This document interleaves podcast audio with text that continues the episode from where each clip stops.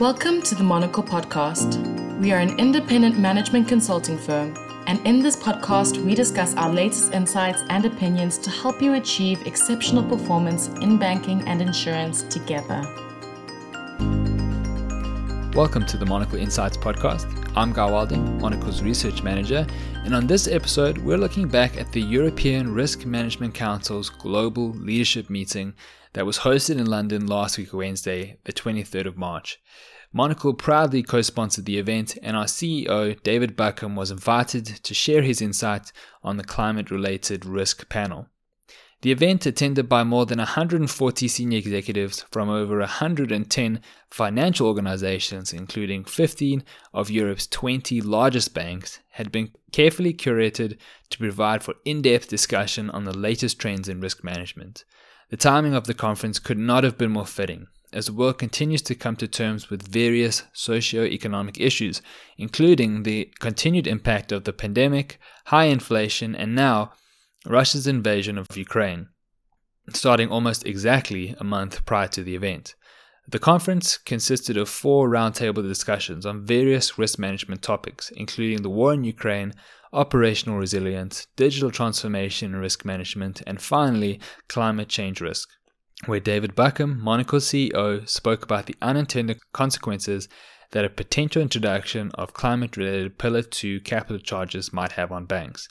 The conference got underway with the most recent risk development, an analysis of the global risk landscape following the war in Ukraine.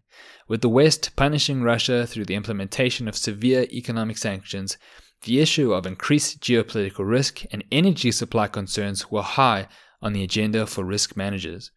There was a concern shared amongst the panelists that the age of globalization and international collaboration might soon be over, and that Europe would be facing difficult economic times ahead as they look to wean themselves off Russian gas. While the threat of stagflation may become a serious concern for the global economy, the research from the panel highlighted that global growth estimates would only see a small decline due to the war. The conference then shifted gears with the next two panels discussing the use and application of digital transformation, technology, and analytics in financial services. The second panel of the conference focused on operational risk, while the third panel focused on the future state of risk management in general. Both panels included C suite risk professionals who reinforced their own institutions' need to leverage innovative technologies. From a poll that was held during the conference, the most important technological advancements in the risk management space were cloud computing and robotic process automation. Both are technologies that Monocle looks to assist our clients to implement.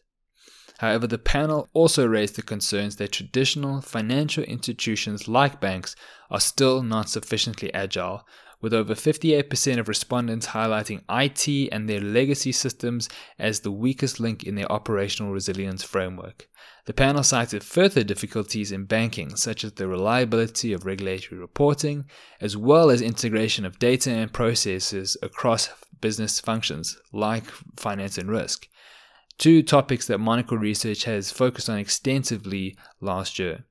For more information on Monocle's approach to risk and finance integration in the banking sector, you can view our insight paper and podcast on our website, monoclesolutions.com. To cap the conference off, Monocle's Chief Executive Officer, David Buckham, along with the Deputy Chairman of Danske Bank, Carol Sergeant, and the Chief Executive Officer of Climate Bonds Initiative, Sean Kidney, tackled climate change risk and the industry's journey to sustainable finance. David opened the panel by highlighting the unavoidable impact that geopolitical risk has on climate risk.